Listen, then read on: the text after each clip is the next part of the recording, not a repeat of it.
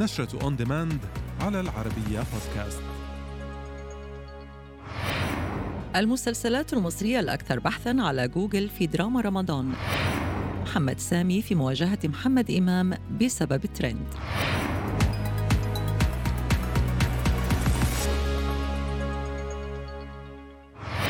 نجحت غالبية المسلسلات المصرية في أن تدخل ضمن قائمة الأكثر بحثاً على موقع جوجل، ففي مصر والسعودية تشابهت الأذواق في المسلسلات المصرية، حيث احتلت مسلسلات نسل الأغراب والاختيار اثنين وملوك الجدعنة قائمة الأعمال الأكثر بحثاً في البلدين. تلتها مسلسلات لعبة نيوتن والنمر وظل راجل وهجمة مرتدة.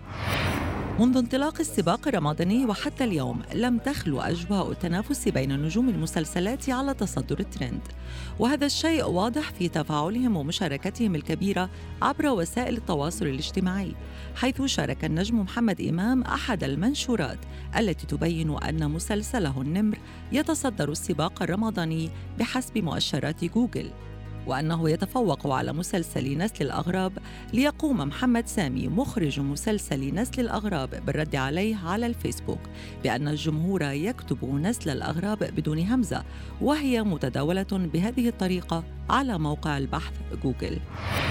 تصدر مسلسل كوفيد خمسة وعشرين للفنان يوسف الشريف ترند تويتر في السعودية منذ بدء عرضه منتصف شهر رمضان الجاري، ويحظى العمل بمشاهدة كبيرة من الجمهور السعودي والمصري والعربي، ومتابعة شعبية عريضة على منصات التواصل الاجتماعي، على الرغم من دخوله السباق الرمضاني في النصف الثاني من الشهر الفضيل.